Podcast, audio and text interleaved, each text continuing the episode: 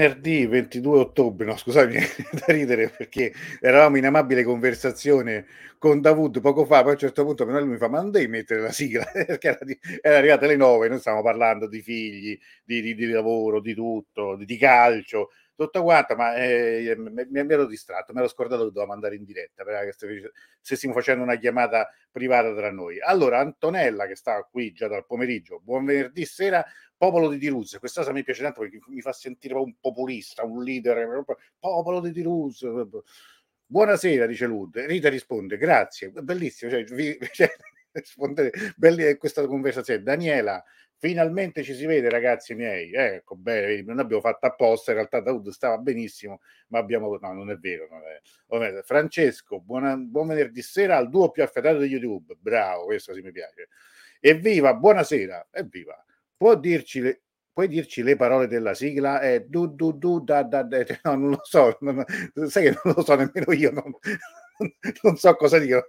Francamente, questo non me lo sono mai chiesto, ma Invece vi posso dire, questa è una cosa che mi ha detto Giacomo Longhi l'altra sera, che quello che si vede nella sigla è un barbiere di Mashhad. Sai, sai, c'è il barbiere di Siviglia e c'è pure il barbiere di Mashhad. Pare che quel ragazzo lì che, che spara un un, per, per mezz'ora la lacca sopra un, eh, un, un, ragazzo, pare che sia un barbiere molto famoso, molto alla moda di Mashhad. Eh, approfondiremo, vedremo. Andremo apposta a Mashhad, io magari non so che vado a farci, ma insomma vado a fare la barba, però insomma Cecilia, buonasera e bentornata da Wood. Francesco, eh, ciao amici. Erika, Salam, mi sa che Erika ci, ci segue dall'Iran, se non sbaglio, se non, non, mi, son, non mi, ingannano le, i suoi ultimi movimenti in terra di Persia sui social. Lud, penso di per, per, per, quello di prima. Eh, Marianna, buonasera a tutti. Giuliana, buonasera, felice di vedervi. Guarda, veramente. Eh, buonasera, ciao a tutti quei tizi sul quad sono sul, sono sul Caspio, sul Mar Caspio, quello, quello, quello, lo so, quello è una delle spiagge del Mar Caspio. Massimo, buonasera, eh, Vera, buonasera, bentornata da Wood che con loro fanno, fanno un duo scoppiettante. Erika, no dal Kosovo, ma sono tornata dall'Iran. Eh, t'avevo visto che stavi a Isfahan, eh, tra l'altro, insomma, magari scrivici qualcosa. Insomma, ho visto la bellezza di girare in un Iran praticamente privo di turisti al momento, quindi stai da sola dappertutto. Eh, buonasera eh, Busaina, buonasera Anna. Allora, io direi che dopo tutti questi saluti, adesso ci, ci saluteremo ancora di più, ma fa piacere che siete così tanti. Diamo finalmente bentornato a Dawood. Eccoci qua. Nel nome di Dio, il clemente, il misericordioso, buonasera, buonasera cari amici, ciao Antonello, sono molto contento di essere con voi anche questa sera. Adulto e vaccinato, giusto? Tra l'altro, tra eh, l'altro. Ecco, ovviamente, perché l'altra volta diciamo eri hai fatto la, la, la, seconda dose, quindi insomma speriamo che, che va. Quindi potresti essere un testimone anche tu per chi non si vuole vaccinare, vaccinatevi, eh, lo dice anche da Wood, insomma noi possiamo vaccinarci sì, anche sì. da prima di, di, di, di non è vero, no, cioè, non è vero che muori subito dopo, io sono no. rimasto vivo. Allora. Il 5G è anche il 5G adesso, giusto? oh, prima che mi dimentichi, allora stasera Tra l'altro prima prima che hai detto che, scusa, prima che dici eh. che giochiamo, hai detto che è eh, leader populista, eccetera, eccetera. Esatto. Sai che eh, Dubai prima si chiamava Po? Eh, no. Pure lì sono arrivati i cavalieri padani, eh? indovina ah, chi ci sto imitando. Perché sai perché? no, perché? Eh, sai, sai, perché? Perché c'era scritto dappertutto eh, Dubai Expo. Ah, ecco. ecco. ecco.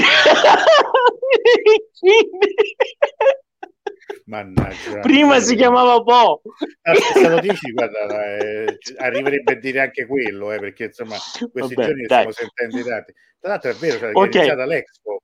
No, allora, eh, Sono, che è importante. Eh, che è importante anche per l'Iran, eh, anche per l'Iran. È certo, insomma, è certo. Tra l'altro per voi è vicinissimo, quindi insomma, dall'altro è... Sì, è, proprio... È freddura islandese.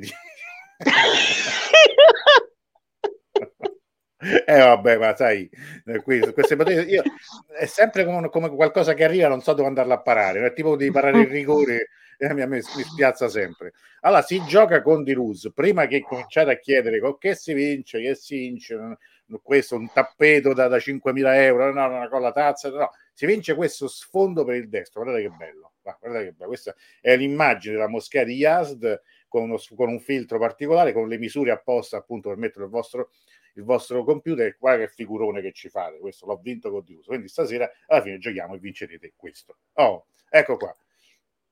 Bene, giocate, giocate, giocate, potete, vincete, come diceva Frassica, questo bellissimo Texas. Allora, Davuto, so che questa sera tu hai preparato per noi una puntata speciale. Esatto, che, io eh, anziché della solita anziché della solita rassegna, anche perché vogliamo dare anche un po' di respiro, dai, ai fatti che accadono in Iran, così poi vi racconto un po' di novità la prossima settimana. Invece questa settimana è una settimana molto importante, ma per l'Iran, per, le, per, il Medio Oriente, ma per il mondo islamico intero, perché praticamente eh, tra il dodicesimo giorno del mese islamico di Rabiul Awwal e il diciassettesimo giorno che sarebbe domenica prossima, quindi sostanzialmente questi giorni eh, sono le due diverse date che si citano per la nascita del profeta dell'Islam, eh, Muhammad o Maometto, che si voglia dire come nella dizione italiana. E a questo punto, quindi, praticamente c'è eh, la settimana dell'unità islamica così proclamata, perché la prima data è la nascita di Maometto secondo diciamo la storiografia sunnita, la seconda, secondo quella sciita, l'idea che da anni si applica in Iran, anziché eh, bisticciare, hanno detto ragazzi, festeggiamo tutta la settimana all'inizio e alla fine, così siamo tutti d'accordo. E eh, quindi eh, è importante però perché uh, cosa che si fa, si riflette, eccetera, eccetera, come tu sai nei nostri viaggi, molte volte eh, l'argomento, la domanda era eh, parla, spiegaci qualcosa de, dell'Islam di Maometto, no? lui stesso, la vita, cosa si sa, cosa non si sa, eccetera. Quindi questa sera ho deciso di eh, parlarvi un po' di storia islamica, eh, appunto della vita, della vita del profeta dell'Islam. Anche perché, ultimissima cosa, capire comunque saperne di più della storia del, del, del credo, di queste cose qua, comunque ci aiuta a capire meglio anche il presente, quindi raggiungiamo gli stessi obiettivi che abbiamo comunque nella nostra eh, certo. rassegna stampa settimanale. Ah, ti interrompo solo per dire che Francesco dice: Beh, la data capita a fagiolo con la distinzione tra Iran e Sauditi. Beh, diciamo, questo può anche essere un, un tema. Esatto. Poi rispondo esatto. al volo invece a Daniela che dice: Posso vincere il libro di Paolo di Davud? Sì, va bene, dai. Sì, Vedi, noi siamo sì. così democratici che Come facciamo no? scegliere anche, anche, il, anche il premio. Gioca, gioca. Prego. Perfetto. Allora, per capire un po' la, la anche per capire uh, davvero molte cose del, de, dell'ambito anche culturale islamico, noi ci dobbiamo far catapultare nell'Arabia pre-islamica, no? Nel, cioè negli anni precedenti al 570 eh, d.C., cioè la nascita di Maometto. Capire qual era la condizione sociale, politica, culturale dell'Arabia di quei tempi. Eh, una delle cose che possiamo dire è che praticamente eh, più che la famiglia, no? eh, in quel periodo ciò che era alla base della società e che poi mo- noi ritroveremo anche nel periodo post-islamico per certe ragioni, è questa cosa della, della tribù, no? Mm. C'è praticamente il, il, valore più importante è la asabia, cioè la fedeltà alla tribù, e c'è questo capo tribù di solito che eh, decide praticamente per eh, tutto quello che deve fare la tribù.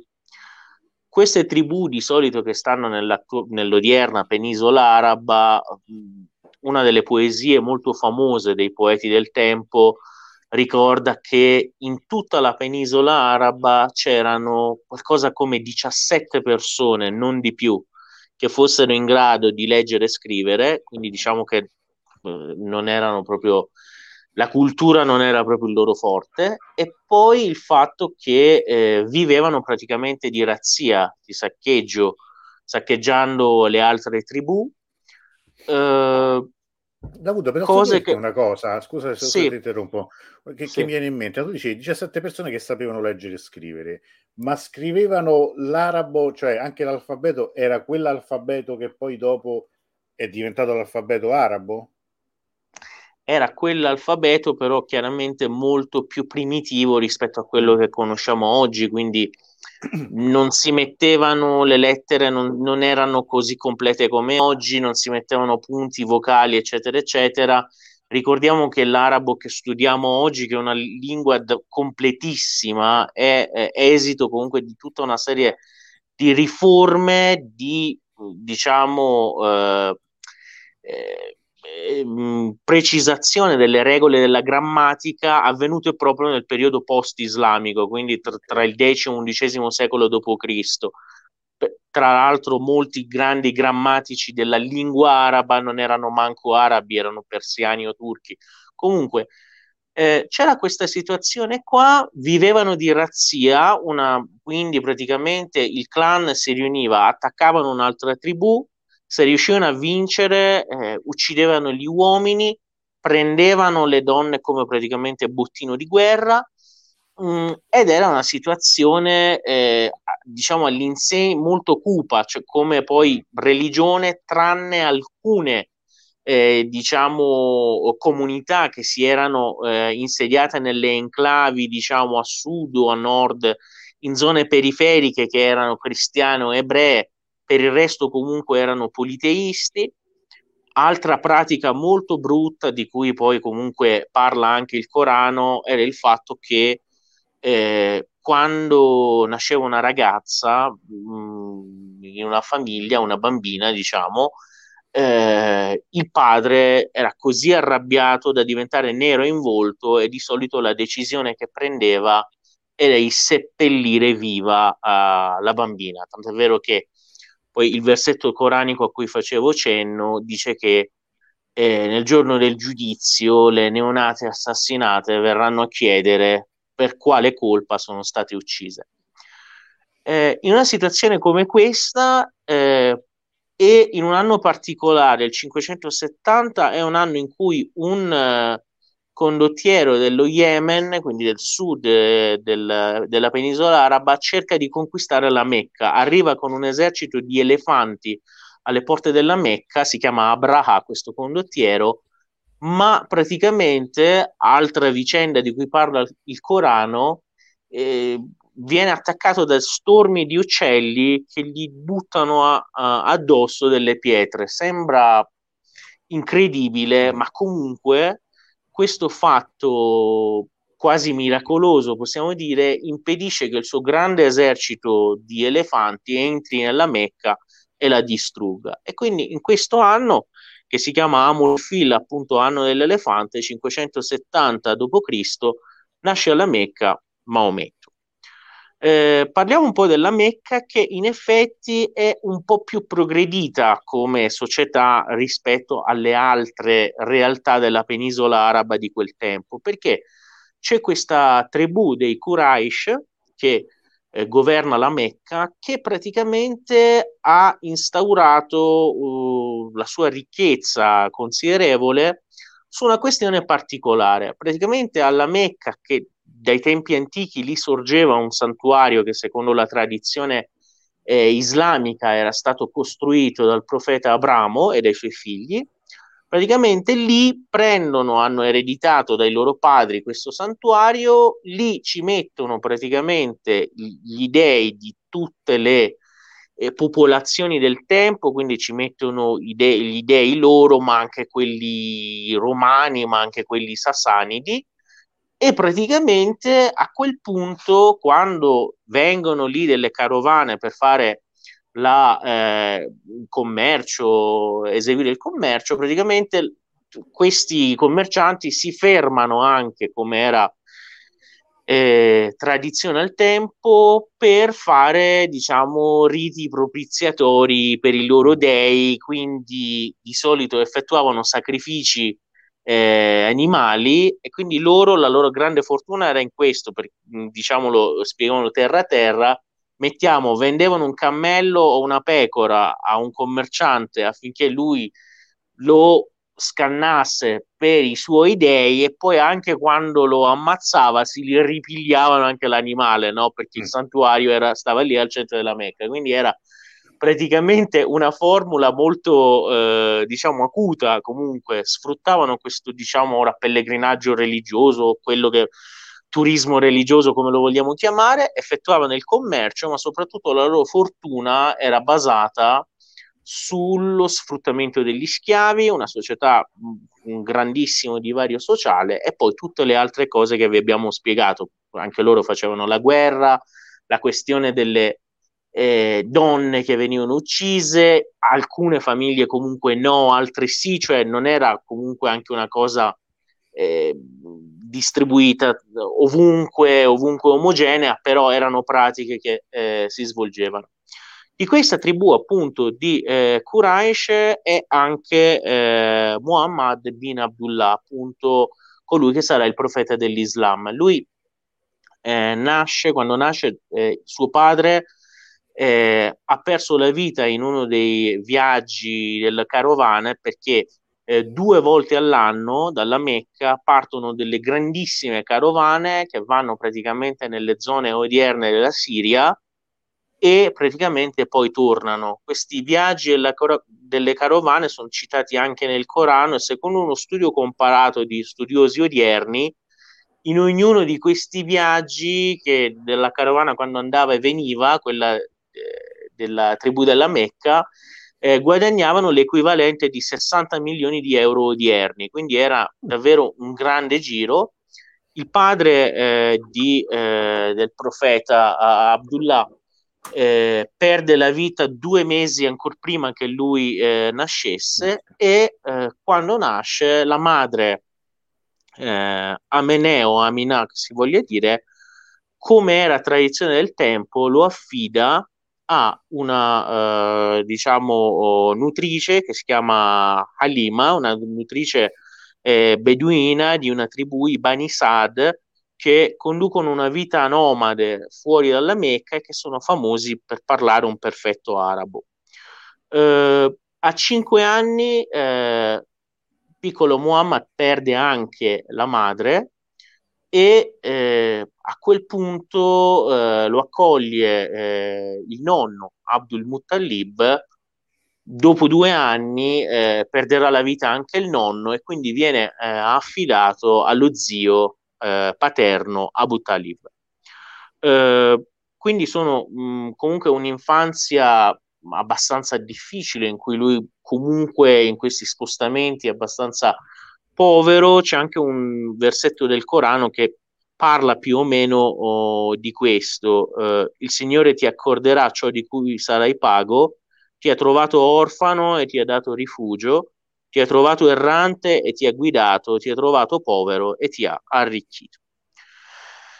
Eh, praticamente alla, alla Mecca il eh, eh, Muhammad inizia a eh, crescere eh, sin da quando è molto giovane comunque mh, prova una sensazione di insofferenza per tutte le realtà che abbiamo, vi abbiamo spiegato, ingiuste della sua società, in primis comunque anche il politeismo che eh, esiste tra i suoi concittadini e eh, praticamente sin da molto giovane alla Mecca viene chiamato Muhammad Amin, Muhammad eh, l'onesto. Mm. Eh, e succede un fatto praticamente eh, del, della sua uh, infanzia, vediamo se lo, eh, se lo, riesco a trovare, ecco, eh, fatto della sua infanzia è che quando appunto è eh, affidato a questa tribù, eh, diciamo, beduina di, che sta fuori dalla Mecca, quando è proprio bambino, eh, mm, era in compagnia di alcuni amici, c'è, questa, c'è questo fatto, miracolo, in cui due angeli arrivano, eh, lo afferrano, gli aprono il petto e con della neve contenuta in una tazza d'oro puliscono il suo cuore da una macchia nera. Altro fatto che nella tradizione islamica viene citato, eh, molto importante, è che quando lui è eh, giovane praticamente, eh, ed è in un viaggio insieme allo zio, praticamente uno proprio di questi viaggi delle carovane, viene riconosciuto profeta da un monaco cristiano che si chiama Buhaira.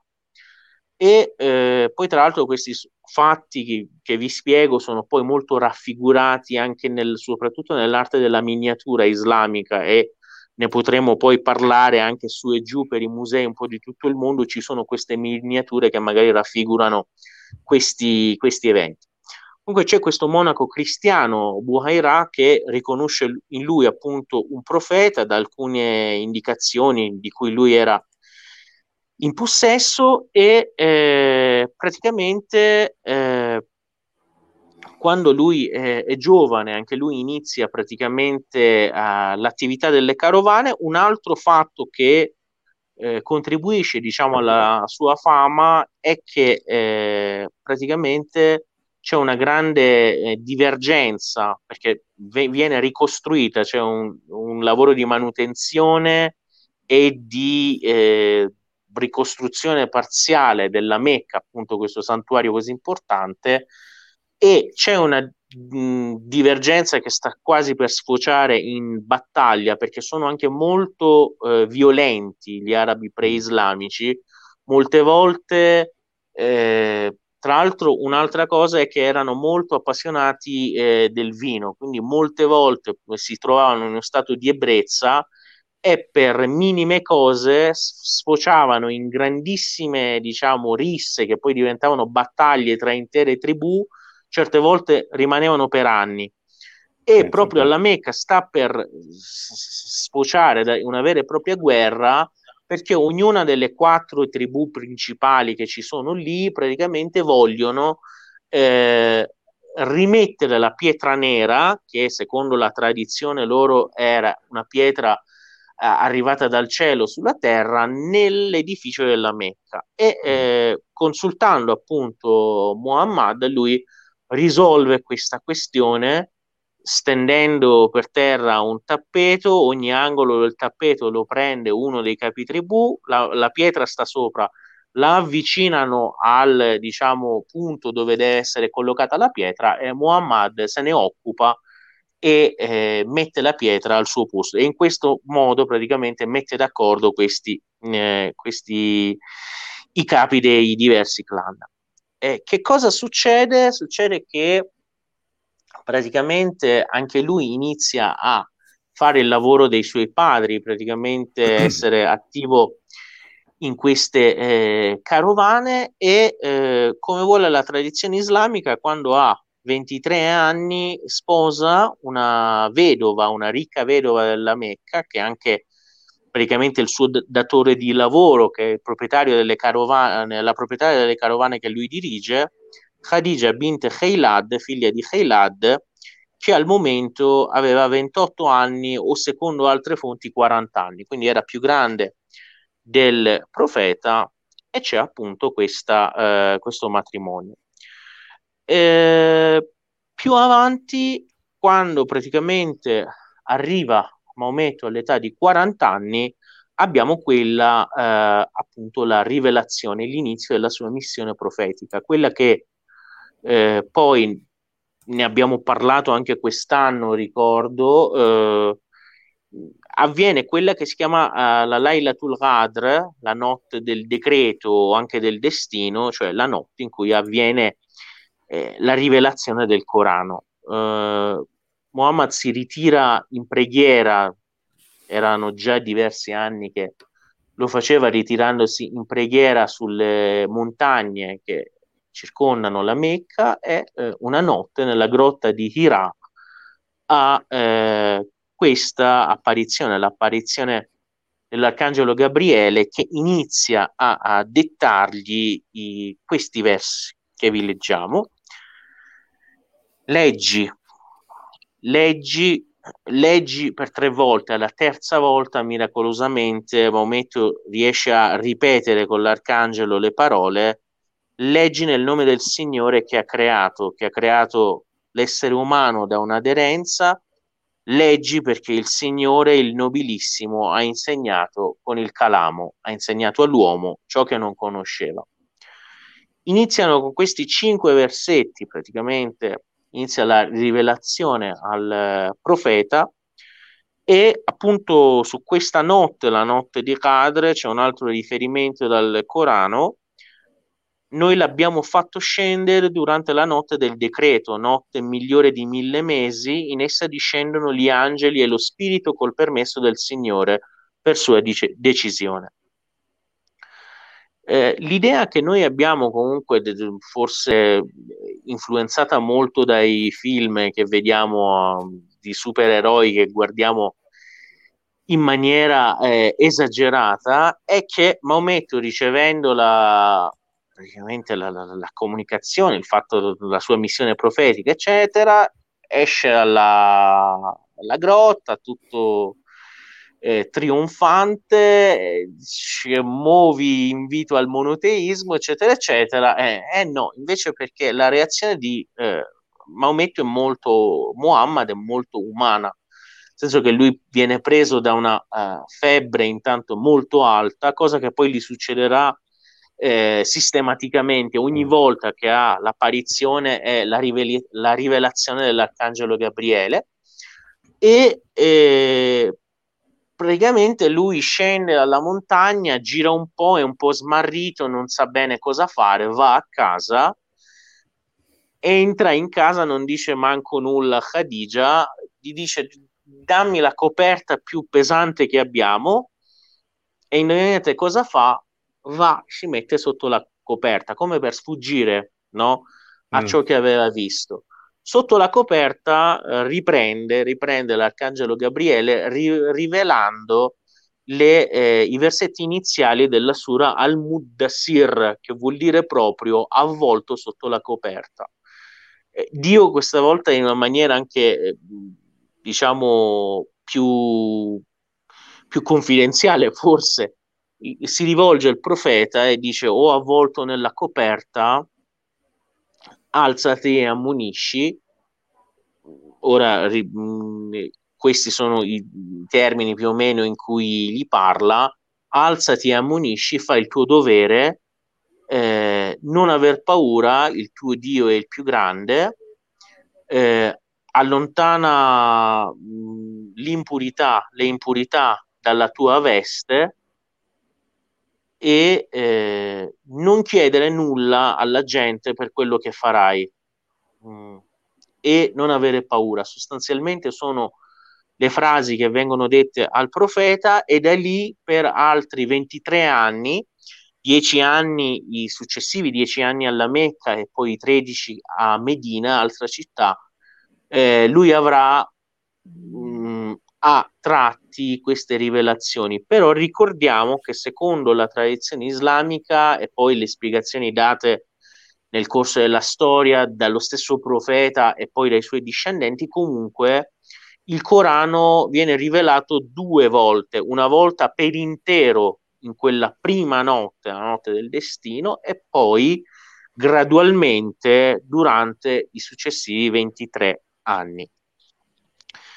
Il, eh, la prima persona a cui eh, Muhammad racconta in effetti, eh, Muhammad, il cui nome tra l'altro vuol dire eh, degno di lode, molto lodato, eh, pace sia con lui, eh, pri- la prima persona a cui racconta questa cosa è Khadija, sua moglie, quindi ed è lei il primo essere umano ad essere musulmano, musulmano della storia, esatto. Esatto, esatto. l'Islam, eh, l'arrendersi, l'abbandono a Dio eh, anziché agli altri, vorrebbe dire anche la parola stessa.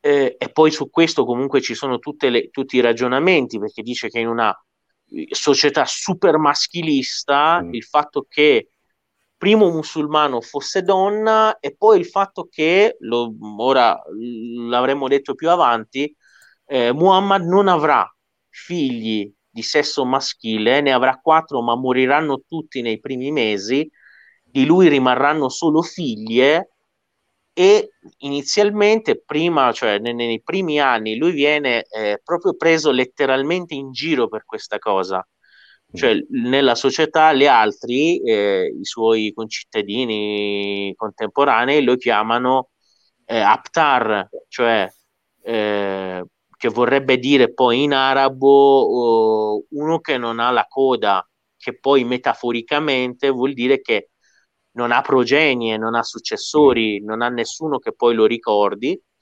E invece poi eh, il Corano risponde a queste persone che lo, eh, diciamo, lo prendevano in giro con la sura Al-Kawsar, è nata in anche Al-Kawsar, Fasalle le Rabbeka Wanhar e Nashone anche Wal-Aptar, che vuol dire noi in realtà ti abbiamo dato un grandissimo dono eh, e chi ti, eh, chi ti prende in giro, che poi non sarà senza seguito, e secondo la maggior parte degli esegeti islamici, eh, degli interpreti del Corano, questo grandissimo dono è proprio Fatima, la figlia, appunto femmina, la figlia.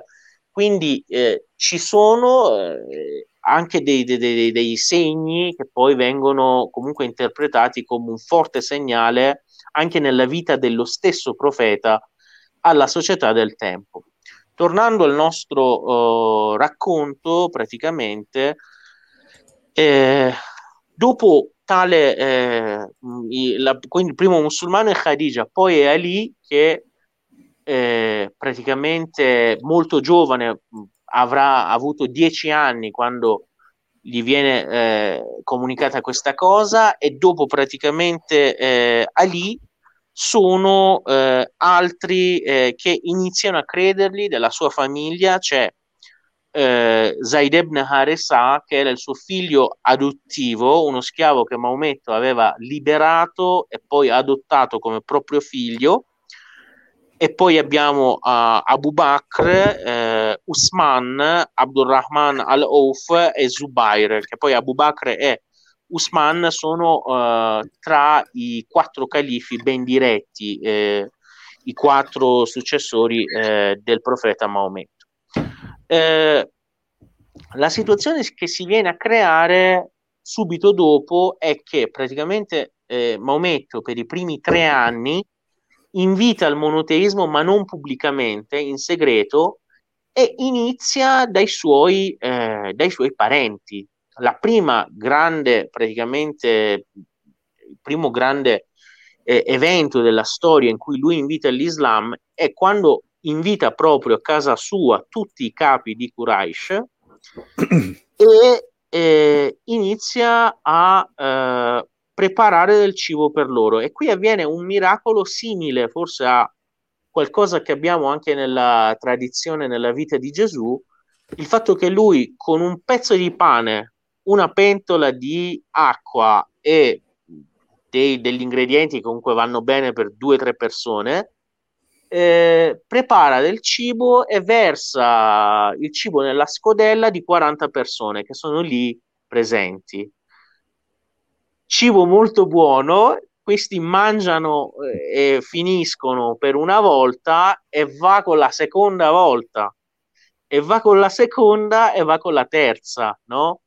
Quindi, e poi con la terza comunque inizia, c'è uno zio del profeta che lo odia, che si chiama Abu Lahab, che inizia praticamente a fare casino, dice lui ci ha stregato, eccetera, eccetera. Comunque eh, in quella, in quella eh, in quel caso inizia lui a eh, diffondere l'Islam e a invitare, e la cosa eh, interessante è che comunque in quel, in quel episodio, tranne Ali, che appunto è il primo uomo a seguirlo, gli altri comunque capi tribù dei Quraysh non gli danno, non gli danno, oh, non gli credono, non Perché lo seguono. Mm. Perché perché questo avviene storicamente? Perché loro, come vi abbiamo spiegato, avevano posto la base della loro ricchezza e della loro fortuna su due cose. Una, la schiavitù, però la religione portata da Muhammad, cioè loro la pensavano così, cioè, però la religione portata da sto giovane della tribù, dice che la schiavitù va abolita, che tu devi liberare gli schiavi, che gli esseri umani sono tutti uguali davanti all'unico Dio, poi ragionavano così. Cioè, se Dio è unico, noi tutti sti dei alla Mecca, eh, che, co- che cosa facciamo? Che ci facciamo? come, come, guadagneremo da vivere se, se che non, non, non, arriveranno più i diversi pagani che fanno? Poi, tra l'altro, si chiedevano: ma che serve un Dio che non si vede? Non possiamo costruire manco la statua, no? Per poi praticamente poterne, eh, poter lucrare praticamente su questa cosa. Quindi eh, proprio le basi della religione portata uh, da, da, Muhammad, la sia con lui, era contraria fortemente ai loro interessi. Quindi iniziano, inizialmente cercano di corrompere Muhammad, mm. gli propongono ricchezza, gli propongono tante mogli, gli propongono quello che gli viene in mente, eh, finché praticamente lui arriva a questa dichiarazione, dice che se mi darete il sole sulla mano destra e la luna sulla mano sinistra, eh, praticamente non, non rinuncerò a ciò che devo fare, a ciò che mi è stato detto di fare, appunto la, la trasmissione del messaggio eh, divino. Ed è quindi che questo poi il tentativo iniziale di corromperlo eh, si trasforma proprio in un'opposizione violenta. Infatti, in questa opposizione eh, violenta, eh, Yasser, Sumaya e Ammar, che sono praticamente della gente povera della eh, Mecca, vengono assassinati proprio, sono di tre dei convertiti, raggiungono il martirio, quindi i primi martiri dell'Islam, anzi la prima martire proprio Sumayya, anche quindi tra i martiri eh, di una donna il primato, per essersi convertita viene torturata a morte dai eh, politeisti della Mecca. Eh, seguono inizialmente l'Islam soprattutto schiavi, eh, poveri, eh, e coloro che erano praticamente in questo sistema ingiusto erano calpestati proprio dai, dai più ricchi e dai potenti. Tant'è vero che chi eh, ha il compito di, fare, di dire l'Asan la prima volta, il richiamo alla preghiera, è Bilal, un, uh, uno schiavo abissino, oppure Salman Farsi è un prigioniero di guerra persiano, schiavo comunque, liberato, poi lo ritroveremo perché è un personaggio di estremissima saggezza, è uno dei compagni principali del profeta, compagni che vengono detti eh, Sahaba in arabo. Eh, questa praticamente eh, ostilità diventa molto molto feroce, tant'è vero che eh, in due riprese due gruppi di giovani musulmani si scappano e raggiungono l'Abissinia eh, e si rifugiano presso il Negus, il sovrano locale. Quelli della Mecca vanno, chiedono di, di praticamente l'espatrio di questi qua, proprio per ucciderli e menarli. Il Negus, che è cristiano, chiede appunto al, al capo del, della spedizione islamica di parlare di questa loro religione e lì cosa molto interessante è che per, perché appunto il Negus era cristiano in Abissinia i musulmani che avevano, erano scappati eh, leggono appunto al sovrano i versetti della Sura di Maria appunto narra della vita di Maria e di Gesù e il Negus decide quindi di tenerseli e manda via quelli della Mecca rifiuta persino i loro uh, abbondanti le- regali che avevano portato e dice che no, loro, questi vostri ragazzi, rimarranno da noi e sono liberi di seguire la loro religione nei nostri territori.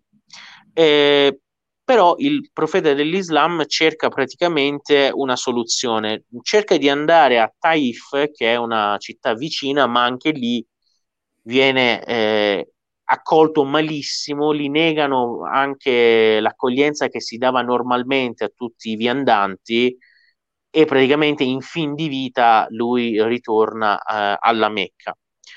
Eh, c'è poi l'anno del dolore, il, tra il 619 e il 620, in cui praticamente sia Khadija che lo zio del profeta uh, Abu Taleb eh, perdono, la vita, perdono la vita e eh, cosa che va a, diciamo, rendere ancora più difficile la condizione dei musulmani è che sono, eh, vengono colpiti da una vera e propria campagna di sanzioni, nel senso mm. che i Quraishiti dicono che nessuno deve più commerciare, avere a che fare in qualsiasi modo con i musulmani, tant'è vero che loro si eh, ritirano in questa valle che si chiama Sheba Abu Taleb, vicino alla Mecca, e lì appunto, diciamo, Khadija mette a disposizione tutta la sua ricchezza, per anni loro sono costretti a vivere in questa condizione, appunto diciamo che poi alla fine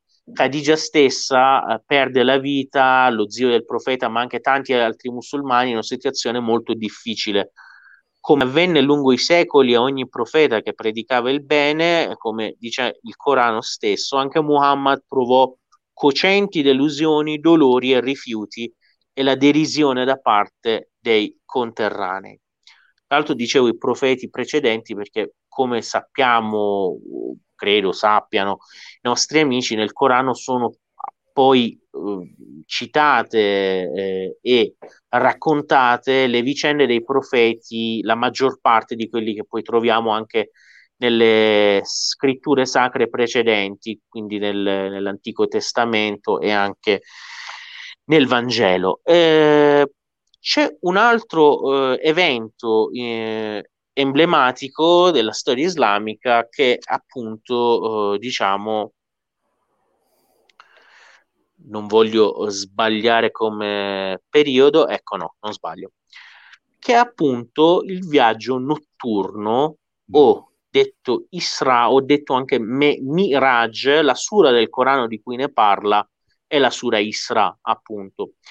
Sarebbe avvenuto il 27 del mese di Rajab del 620, questo emblematico viaggio notturno, in cui praticamente succede che eh, il, il profeta eh, viene diciamo ora n- non so qual è il termine giusto trasportato accompagnato eccetera da una sorta di eh, cavallo alato dal volto di angelo che si chiama Burak ed è raffigurato ora non so se poi vi farò vedere in alcuni libri che ho io di miniature e poi oltre a questo con la guida dell'arcangelo Gabriele eh, c'è il viaggio nei sette cieli empirei con i maggiori profeti e, e, l'incontro con i maggiori profeti e la visita tra l'altro a il, eh, l'inferno e al, mm. eh, e al paradiso eh, e si dice che eh,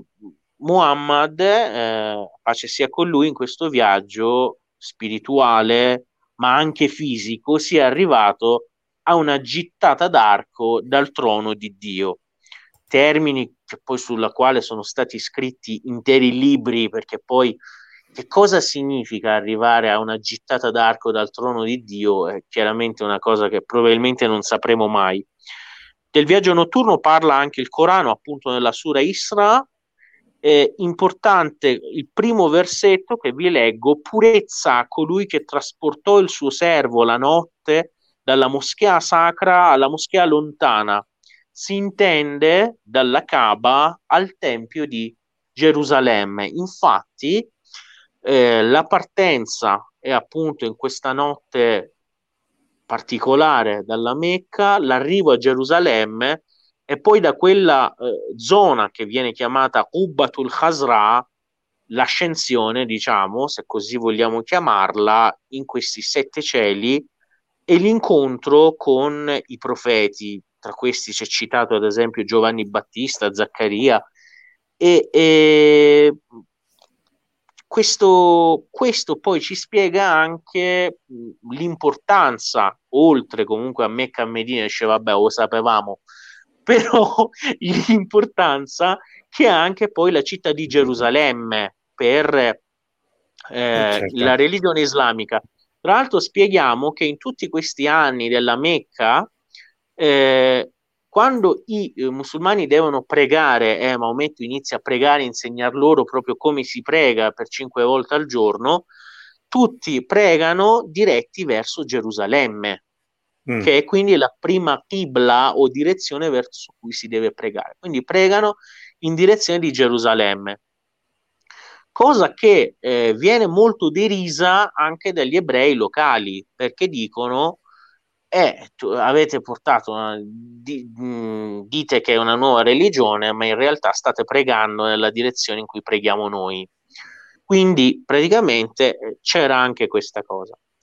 Avviene nel 621 o chissà forse 622, eh, le date sono differenti nei testi di storia, c'è la famosa Ijra o Egira o Ijrat, anche sentito dire Egira, no? quindi ditelo come volete, che è, la, che è praticamente proprio per le difficilissime condizioni createsi alla Mecca, la fuga, diciamo, del profeta e dei suoi compagni, i Sahaba, dalla Mecca a Medina. Ma cosa è successo intanto? Ve lo raccontiamo. Mm. Intanto eh, succede che eh, co- come finisce quel, quell'embargo micidiale che porta alla morte di molti musulmani? Un certo giorno eh, Muhammad va dai capi dei Quraysh e dice eh, mi, è stata, mi, è stata, comunicata una cosa uh, attraverso l'arcangelo dal Signore. I meccani, i capi praticamente eh, politeisti, credevano in una divinità maggiore che era anche quella tramandatagli da Abramo e là o Allah, no? il Dio, cioè che credevano in questa divinità più potente Allah, che era anche il Dio di Abramo, però loro col passare del tempo gli avevano messo accanto tutto un pantheon di dei minori, deucide, eh? avevano scritto proprio una sorta di accordo in cui praticamente eh, dicevano che i musulmani dovevano essere sanzionati e l'avevano messo in una cassa e l'avevano chiusa a chiave. Mm. E c'era appunto all'inizio della, della scritta in nome di Allah, c'era scritto. Maometto comunica loro che l'accordo che avete scritto è stato mangiato completamente eh, dagli insetti, dalle termiti, tranne la parola Allah. E i politeisti dicono: Sì, hai capito, ora te nella cassa, ma, ma quale? Gli dicono che se, come dice lui, lasceranno stare, appunto, porranno fine alle sanzioni. E in effetti è così. Quindi un altro dei miracoli, quando aprono la cassa, vedono che è stata distrutta completamente, tranne la parola Allah. Comunque, non certo così mm. finiscono le persecuzioni nei confronti dei primi musulmani e quindi, eh, anzi, la, quello che viene a succedere è questo. Eh, questi capi tribù della Mecca, alla fine sono 40, diciamo, famiglie, hanno il problema che dicono perché non lo uccidiamo Muhammad? Uccidiamolo. Però la questione è questa, che Muhammad ha comunque alle spalle i Bani Hashem, che sono la sua famiglia, no? il suo clan. Eh, cioè, la cosa non sarebbe finita lì, per intenderci. E all'inizio ognuno di questi altri clan dice, eh, e mo chi lo ammazza, è la sua tribù, poi se ci fa la guerra cosa facciamo? In una riunione in cui si dice che abbia preso parte Satana stesso, in sembianze di uomo, questo Satana in sembianze di uomo gli dice perché non lo uccidete tutte e 40 le famiglie insieme? E dicono in quale modo? Dice ogni famiglia manda un rappresentante, vanno lì in casa sua una notte, gli danno 40 pugnalate, ognuno una, l'indomani quando arrivano i Bani Hashem a praticamente contestare e dire eh, vi presentate tutte e 40 le famiglie, non potranno entrare in guerra con tutte e 40. E questo, questa è di, di, fatto la notte in cui i 40 assassini devono entrare in casa di Maometto, passata alla storia come Lailatul Mabit, è la notte appunto in cui inizia le gira uh, del profeta. Che cosa accade? Questo episodio delle 40 coltellate sì. mi svela dove probabilmente trasse ispirazione Agatha Christie per Assassinio sull'Oriente Express, no? che non è una battuta, nel senso che anche lì, ovviamente, questo ho fatto da, spo- da spoiler, eh, a chi non ha mai visto o letto il, il, film o non ha mai letto il libro, in cui c'è una, una, un delitto e c'è una, una, una dinamica che è molto simile a quello che hai appena raccontato e che non conoscevo. Ciò che accade è che eh, il profeta, informato dal, dal Signore di ciò che praticamente sta per accadere, cerca tra i suoi seguaci qualcuno che lo sostituisca, nel senso che non si devono accorgere che lui lascia la, eh, la sua casa, altrimenti lo inseguono e lo ammazzano lo stesso. Certo e tra i suoi seguaci nessuno è disposto perché vabbè musulmani credono in Dio tutto quello che vuoi primi musulmani importantissimi credenti eh? però dice mo ragazzi a morire a posto tuo fino a un certo punto sì. beh d'altra parte d'altra parte anche cioè, no, ricordiamoci sempre. Non è, ora, ora, non è giusto, non è, magari è, no, non mi devo lasciare sto sfogo, no, però. De- però scusami, devo, anche, devo dirti, sai, anche devo... il cristianesimo è così perché Gesù Cristo e, e i suoi apostoli l'hanno rinnegato. No? Eh, Pietro eh, volte, dice: No, no, no. lo conosci. No, devo, dirti che, devo dirti che sono cose che per passione, come tu sai benissimo, la storia della mia vita, che per passione personale ho studiato, approfondito certo. e inizialmente non conoscevo. E succede che ness- cioè, tutti gli dicono di no, tranne il solito Ali, che gli dice no. Mi me- indosso io i tuoi vestiti e dormo nel tuo letto. Quindi, mentre i sicari che stanno fuori dalla casa di Maometto, mh, probabilmente dietro un cespuglio da qualche parte, stanno per fare l'agguato, dal pomeriggio in casa con i vestiti di Maometto nel suo letto non sta più Maometto ma sta appunto Ali, Ali ibn Abi che è eh, suo cugino e poi anche suo genero perché sposerà la figlia Fatima. E quindi eh, Maometto, accompagnato secondo la tradizione islamica da Abu Bakr, che poi sarà il, è un altro dei compagni e sarà il primo dei califi ben diretti, eh, escono, praticamente iniziano la fuga.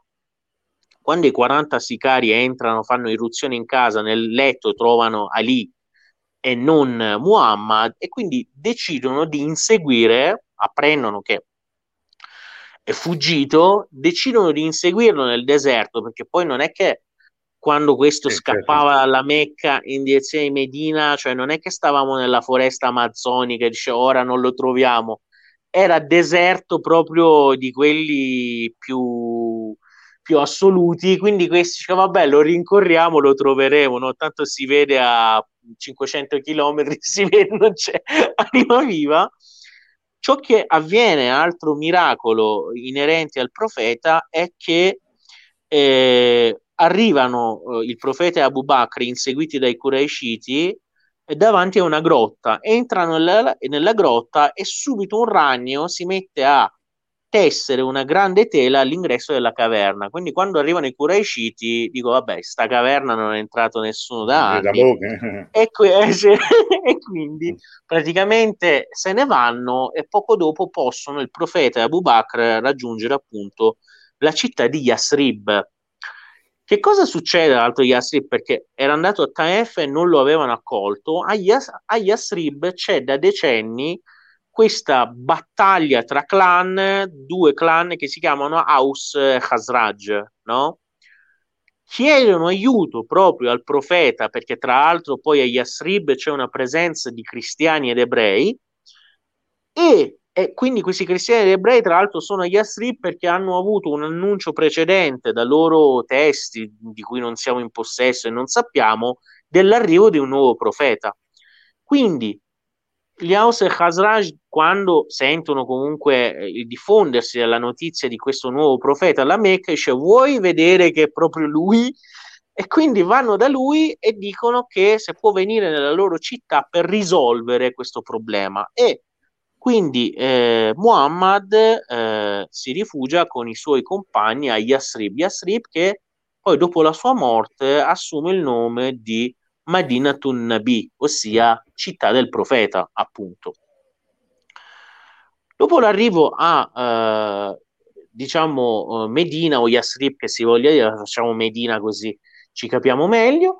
Dopo l'arrivo a Medina, il, diciamo, eh, l'invito eh, prosegue nella fase della Mecca. I versetti coranici, tra l'altro rivelati al profeta, sono quelli per lo più sulle questioni basilari della fede, mentre poi a Medina inizia a essere ispirata a quella parte più legislatrice, diciamo, del Corano con i, le leggi più dettagliate e a, a, Medina si forma la prima comunità islamica, prima comunità islamica che è formata dai, dagli Ansar, che sono coloro che hanno accolto il profeta nella città, e i Muhajirun, che sono gli immigrati no? che arrivano da, da, dalla Mecca.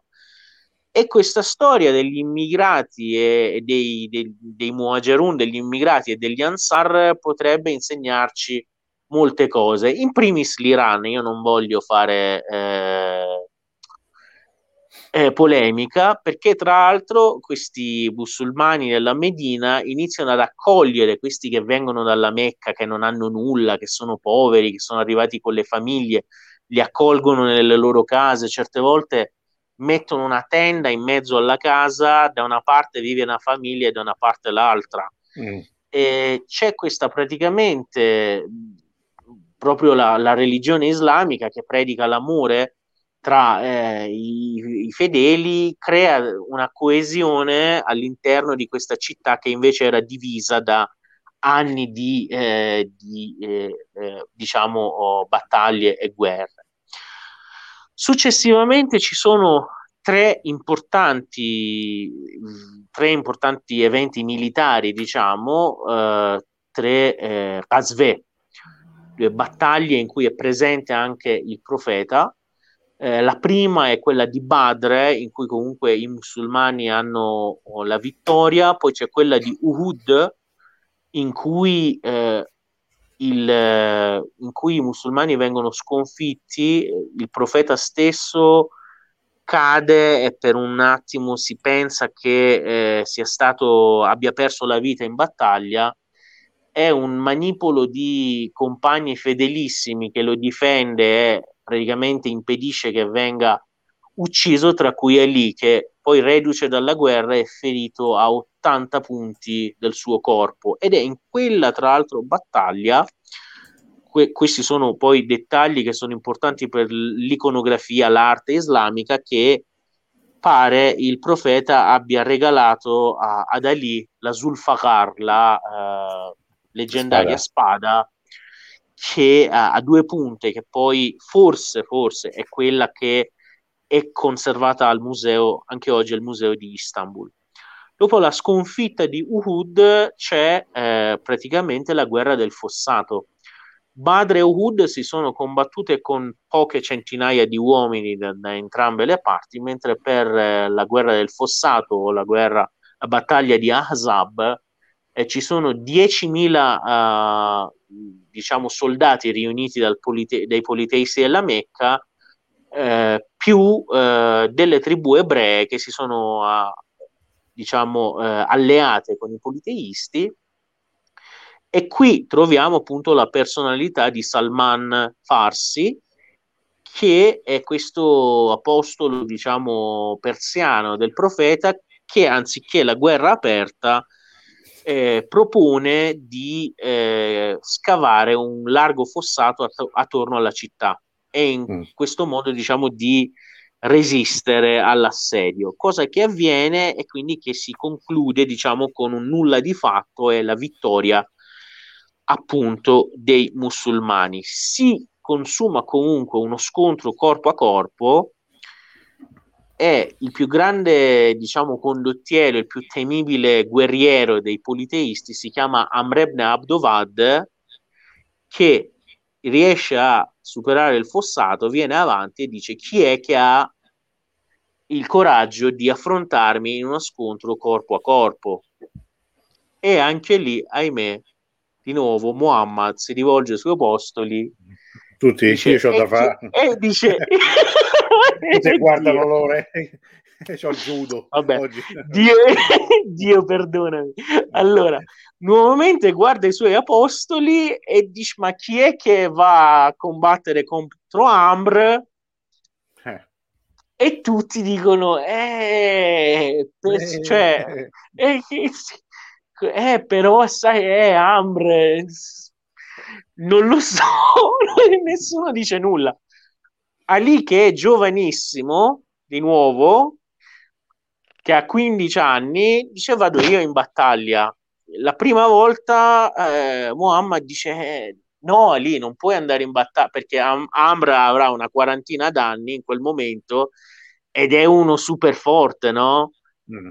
Ali a 15 anni, cioè la, era un, uno scontro dal, da, dall'esito sì, scontato praticamente. Eh. Eh, infatti, Muhammad dice no, aspetta, vediamo chi chiede per la seconda volta, nessuno per la terza volta si ritrova solo lui dice vabbè, ragazzo mio, vai tu, significa che Dio ha voluto così.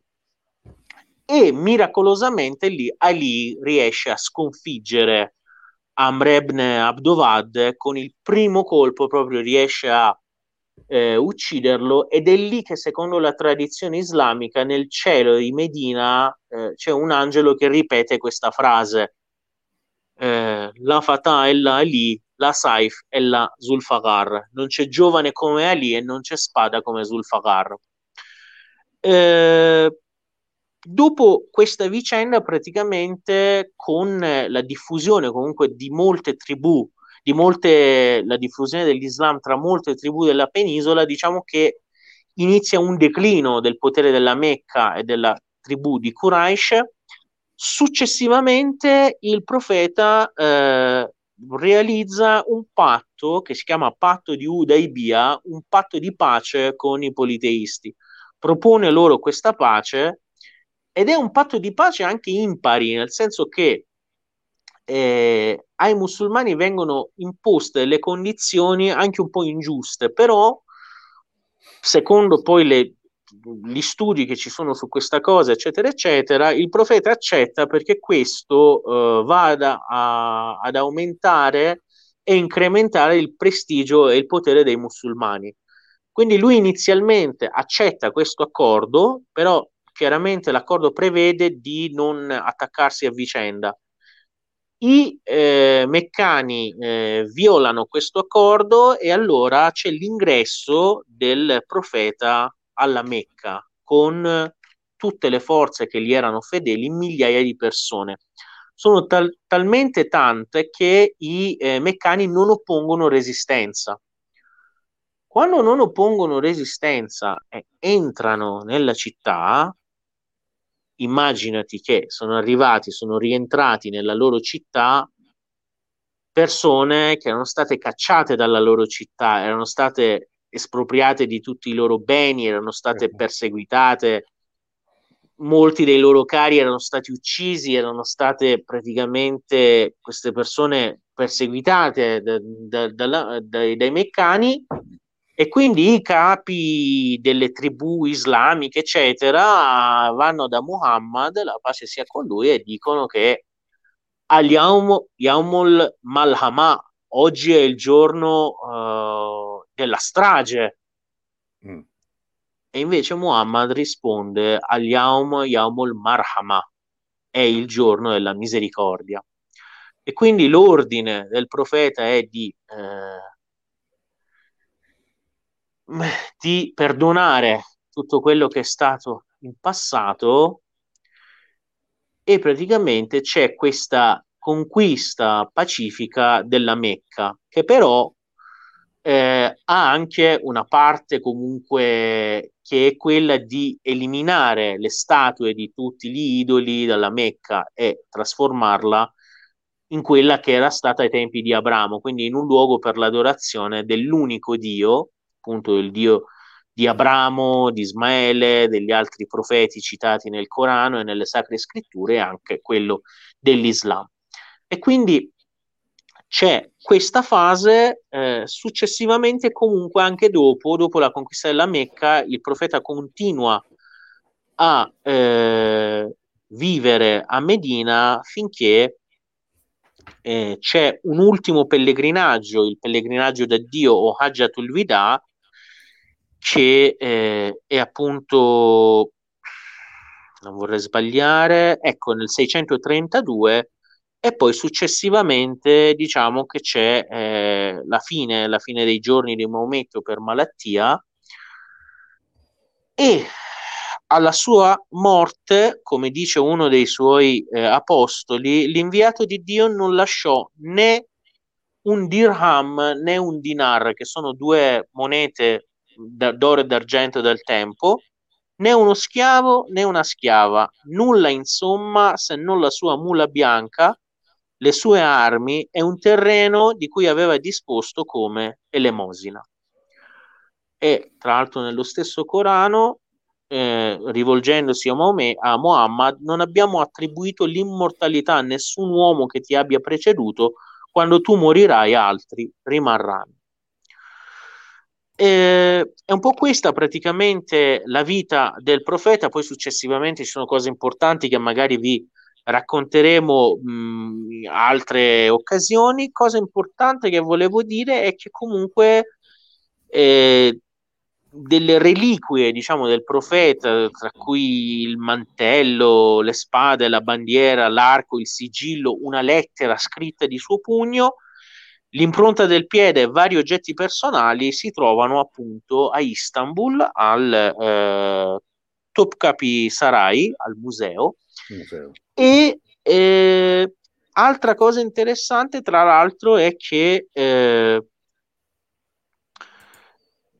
a partire dal 650 eh, ci furono tra il 650 e il 750 ci furono le prime opere del mondo cristiano partite da San Giovanni Damasceno, dottore della Chiesa, a proposito appunto del profeta dell'Islam, che sono mh, quasi totalmente denigratorie e negative mm.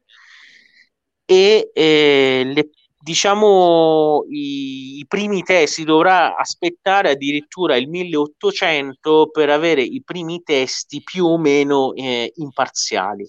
Cosa importante di, questi, di queste scritture su Maometto, come avevamo detto comunque anche altre volte, è che un, eh, un padre gesuita, Miguel Asin Palacios, tra il 1800, vissuto fino al 1940, 1944, viene a scoprire, a stabilire che Dante si basò sul Mirage, appunto sul viaggio notturno, mh, mm, eh, che, racco- che, racconta il viaggio del profeta nel cielo, testo arabo tradotto in latino nel, 1200, nel 1256, in provenzale nel 1264.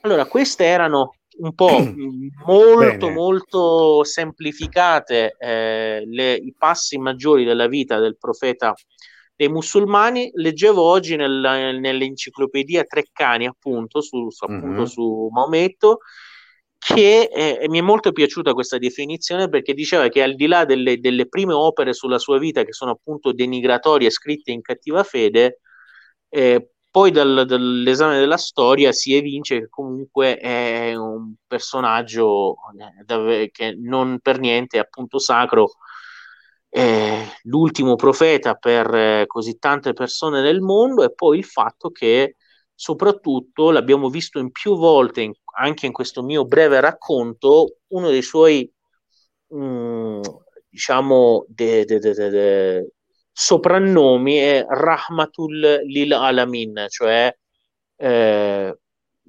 misericordia per eh, gli abitanti del mondo Mm. Ultimissima cosa e poi me ne sto zitto, vedo che sei no, anche no, un po'... Inizio a sentirti male. No, no, io che tra l'altro... assolutamente, no, no, no, è, prendendo è, i, no, i commenti. Tra... È che tra vai, l'altro vai. non è... Mm, spie... voglio spiegare agli amici, magari qualcuno che mi conosce meno, è che non va interpretata questa diretta come un tentativo di proselitismo o cose no. del genere, ma mm. eh, per lo più assolvere a un dovere, perché mm, sono stato così fortunato in vita mia da conoscere la tradizione religiosa cristiana occidentale e poi, poi quella anche islamica, quindi io faccio un po', mi piace fare questo ruolo di ambasciatore dalle due parti. Vi dico che questa settimana parlavo con un religioso islamico che mi stava dicendo la sua posizione su una questione particolare che ora mm. capirete. E io che cosa faccio? Gli racconto la storia di Maria Maddalena. Ecco. E eh, credetemi, è rimasto di stucco e poi, cioè, si è proprio sciolto cioè come se la cosa fosse accaduta di nuovo qua nei no- giorni nostri e sono riuscito a fargli cambiare quella idea che aveva. E quindi mi piace fare questo ruolo di ambasciatore, raccontare l'Islam agli occidentali e il cristianesimo ai musulmani, perché eh, credo che conoscendosi molte differenze, molte, molte sfiducie, molte cose del genere se ne andrebbero e purtroppo abbiamo, pare che abbiamo un mondo in cui gli interessi stanno nella guerra, quindi no, se, ma, certe ma questo... se, certe volte ci odiamo, non ci capiamo, credo che ci, siano, ci sia sotto anche qualcosa, diciamo, che non è proprio casuale. Va ecco, bene, scusa, ora me ne sto zitto. No, no, no, ma guarda, non c'era assolutamente, anzi, io ho seguito, intanto ho imparato tante cose che, che non sapevo, quindi ti ringrazio per questo, ma credo che sono tutti ancora collegati, adesso abbiamo anche delle cose da leggere perché sono stati degli interventi anche interessanti, ma è, è il senso, questa tua conclusione, no? a parte che non credo proprio che qualcuno possa mai dirci di accusarci di fare proselitismo verso alcunché, perché qui proprio non, se c'è un modo... Abbiamo detto dire, di tutto. Abbiamo detto di tutto, insomma, abbiamo detto di tutto a tutti, non abbiamo mai fatto sconti a nessuno, cioè spesso, ma anche perché secondo me, cioè il, il punto è questo, che secondo me si può parlare di cose anche eh, sacre con il dovuto rispetto, ma anche con il, con il dovuto sorriso, cioè nel senso che non è che per forza quello che è serio o è profondo deve essere noioso, questo, sta, questo è l'equivoco grosso. Cioè, oddio, noi di venerdì sera, che sai, qui mh, cioè, impazzano anche insomma tutto quanto quello che ci deve essere venerdì sera. Essere stati con tante persone che hanno seguito, che hanno fatto domande, che, eh, eh, che adesso immagino commenteranno e condivideranno quello che, quello che tu ci hai raccontato, secondo me è un grande successo. Cioè, il senso per me di chi, eh, cioè per, per, noi che facciamo questa cosa qui, che da un, un anno e mezzo ci siamo messi eh, come due pazzi cioè il venerdì a fare le dirette è questo, cioè nel senso che se io credo ci fossero più momenti come questo, tra l'altro guarda, un mio, uno dei tanti miei sogni malati, cioè di, di, pazzo furioso, sarebbe quello esempio di fare una diretta, non so quanto tempo servirebbe, quante persone oltre a te servirebbero, per esempio fare tra San Francesco e Rumi, che non è un'idea originale, me ne rendo conto, perché già è stato fatto in passato anzi un evento dedicato a questo, ma sarebbe secondo me una cosa bellissima perché potremmo veramente fare un viaggio ideale da Occidente a Oriente e da Oriente a Occidente. Però comunque mai dire mai perché ce la faremo anche questo. Tra l'altro qui vedo la nostra amica Erika che ci segue e che è intervenuta con molti commenti. Tra l'altro, mh, non credo che ci sia nulla di come dire, che io faccia eh, violi nessuna privacy se dico che so che lei è, è, è musulmana, quindi eh, ha seguito questa diretta vedo con, con, particolare attenzione e anche con degli interventi. Ha messo qui dei link che sicuramente saranno molto utili a tutti noi, me per primo, perché li andrò a cliccare immagini di, di film. Questo è, è appunto il, il, film sulla vita del profeta e, e, e anche altri interventi e credo che veramente è stato per, per me un, un, ritorno alle origini anche come nostro modo di fare la diretta, eh? un modo vintage come sì. dicono come, come questo. Senta, lei dice sono, sono seminarista ad Al Mustafa Com, infatti sapevo di questo, quindi complimenti Erika. Eh, bellissimo, complimenti bello... Che... è questa, questa, università di Com, non so se ne abbiamo mai parlato, la parte eh, è Jamiatul Mustafa e Jamiatul Zahra, se non sbaglio, che è praticamente dove si insegna appunto teologia islamica a eh, ragazzi e ragazze stranieri che appunto vogliono apprenderla secondo la scuola, diciamo, sciita, perché si trova appunto a Com. Allora, califi ben guidati, Khomeini si... Che? Si rivolta nella tomba. Eh, no, non... no, no. Tra l'altro, ah, mm. ecco, meno male che ce l'ha chiesto, ve lo, ve lo dico. Eh, la, l'osservazione di, della nostra amica è per questo. Lei giustamente dice che sì, però gli sciiti non credono nei, nei califfi ben guidati, mm. eh, cioè perlomeno in questa fo- formula. È vero, credono negli imam, però c'è una questione che in Iran abbiamo risolto, credo ormai da tantissimi anni.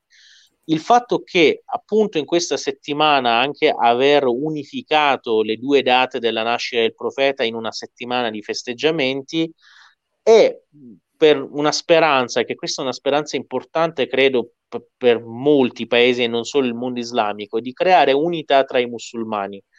Perché ormai è una cosa troppo antica il fatto che su certe divergenze del credo e storiche, diciamo, eh, che esistono, però la questione è trasformare queste in una buona, diciamo, eh, scusa per scatenare vere e proprie guerre tra sciiti e sunniti, che è una cosa davvero bruttissima. Ed è, diciamolo anche, una, uno scherzetto del colonialismo che però ormai va avanti da tantissimo tempo. Quindi eh, io in questa diretta, tra l'altro, ho utilizzato termini, diciamo, eh, tutti ispirati all'unità islamica, unità comunque tra sciiti e sunniti, al di là poi delle divergenze che in un'altra puntata magari se proprio vi interessa le possiamo anche no? spiegare.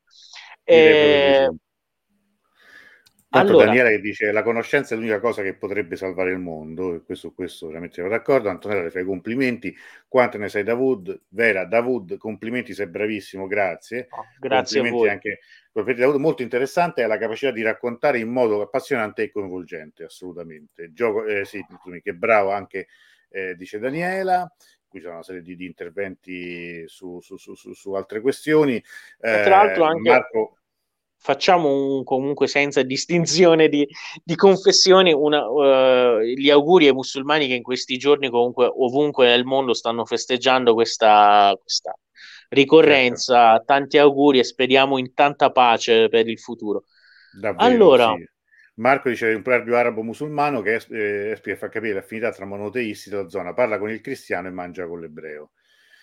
Eh, fa anche poi riferimento a mitra- zoroastrismo e mitraismo, eh, come dice Francesco, sono germinate l'uno dall'altro eh, e via dicendo. Ecco perché Marco dice una cosa interessante su quella, sulla questione del Gitra d'Arco sul trono di ecco. Dio. Affinità iconografica, letteraria con simili immagini di Ezechiele e Zaccaria nella Bibbia ebraica. Molto interessante questo. Eh, e ancora, dice, i, copti etiopici, etio, etiopici hanno un, cristianesimo semitizzato e interculturato con svariati elementi ebraici antichi, quindi non sono molto distanti per liturgia e teologia dei musulmani. Eh, Marco prima aveva fatto un azzardo che diceva nella sua, nelle sue origini quasi, quasi, un antenato della teologia della liberazione cristiana, ma direi che forse questo insomma sintetizzandola con una battuta, probabilmente l'Islam delle origini è molto simile al cristianesimo delle origini, poi la storia mh, ci insegna che, che poi dove anche, nasce, cioè, è, è, è anche coerente comunque con quello che, in cui credono i musulmani, che comunque tutti adorano lo stesso Dio, i profeti provenivano dallo stesso Dio e quindi praticamente, che tra l'altro l'Islam impone anche il rispetto e il credo anche, cioè nei profeti precedenti, Gesù, Mosè, Abramo, eccetera, eccetera, Noè, e quindi diciamo che sì, è anche abbastanza ragionevole che siano simili agli alburi eh, le due fedi. Certo. Tanto c'era, c'era prima una, una, un'ipotesi. Anche con l'ebraismo, come hanno detto alcuni amici. Sì è una fantastoria molto, molto affascinante di Francesco dice chissà come sarebbero andate le cose se fossero stati sasani da invadere tutta la penisola. E qui sono quei sé su cui potremmo andare avanti veramente tantissimo eh sì, Però, che i Sasanidi all'epoca non è che se la passassero benissimo insomma per cui era un po' una fase della, della loro storia piuttosto insomma così traballante. Mentre Giuliana fa una domanda, chiedeva un libro intitolato Vite antiche di Maometto a cura di Michael Lecker, voi ne sapete qualcosa, se lo ritenete valido, e c'era un consiglio di, di, di Erika, il nettare sigillato, la biografia del profeta più autorevole.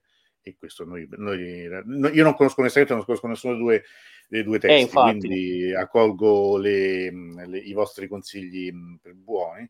Eh, sì, eh, bravo, chiede Anna, parlare di sciiti e sunniti oggi.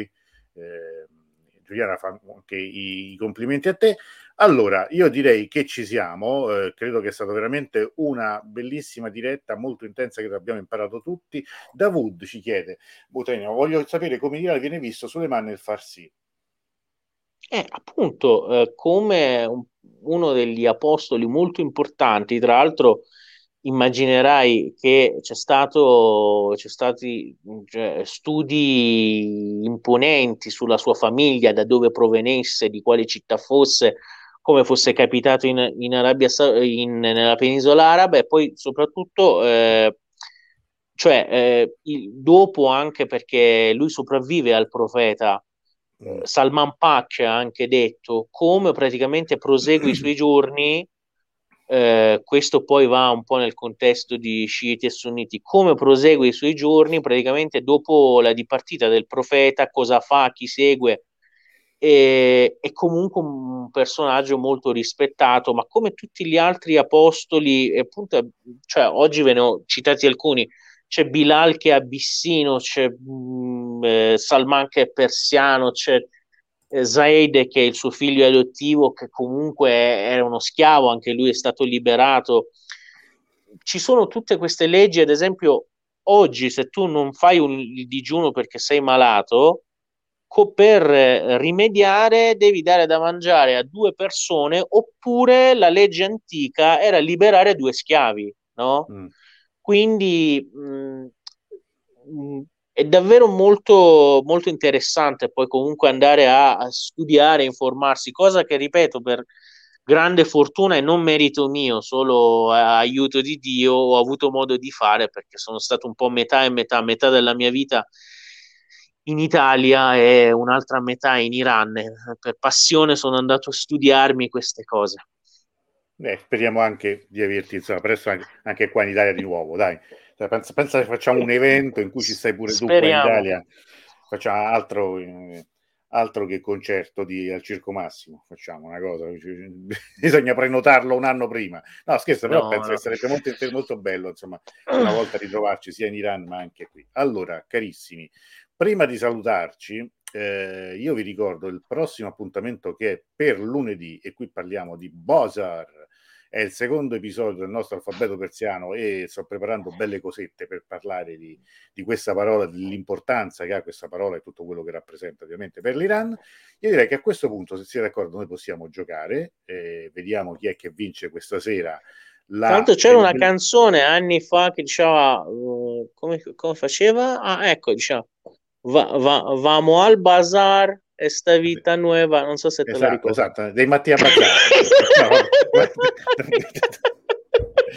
vabbè, detto no, vabbè. Ma, poi, Mattia Bazzar, poi no, non ho mai capito perché si chiamassero così, si siano chiamati così. Comunque, vabbè.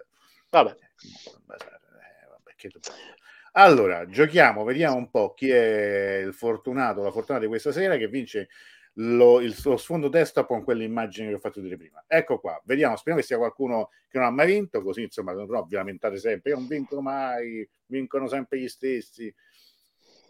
Vediamo un po'. Tatra, tatra, tatra. Ecco qua, Lud, ecco, che non so se ha mai vinto qualcosa, mi sa di no, quindi... Mi sa di no. Mi sa di no, quindi ti mando, scrivi, mandi una mail e ti mando così il, il, il file in, in, alta definizione così lo puoi scaricare. Benissimo, allora Davud, grazie ancora per questa maratona, tra, l'altro è stata veramente molto molto intensa, molto molto bella. Mi piace anche essere tornati a questo, questa, mh, mm, cioè non perché le cose poi si, si evolvono, no? mettere i video, le canzoni, tutto, però anche questa bella eh, ridare priorità alla parola eh, è stato bello questa sera. Quindi grazie e ci vediamo venerdì prossimo con te. Inshallah. Inshallah. Grazie a tutti, grazie a tutti. Buona serata. Ciao ragazzi, buonanotte.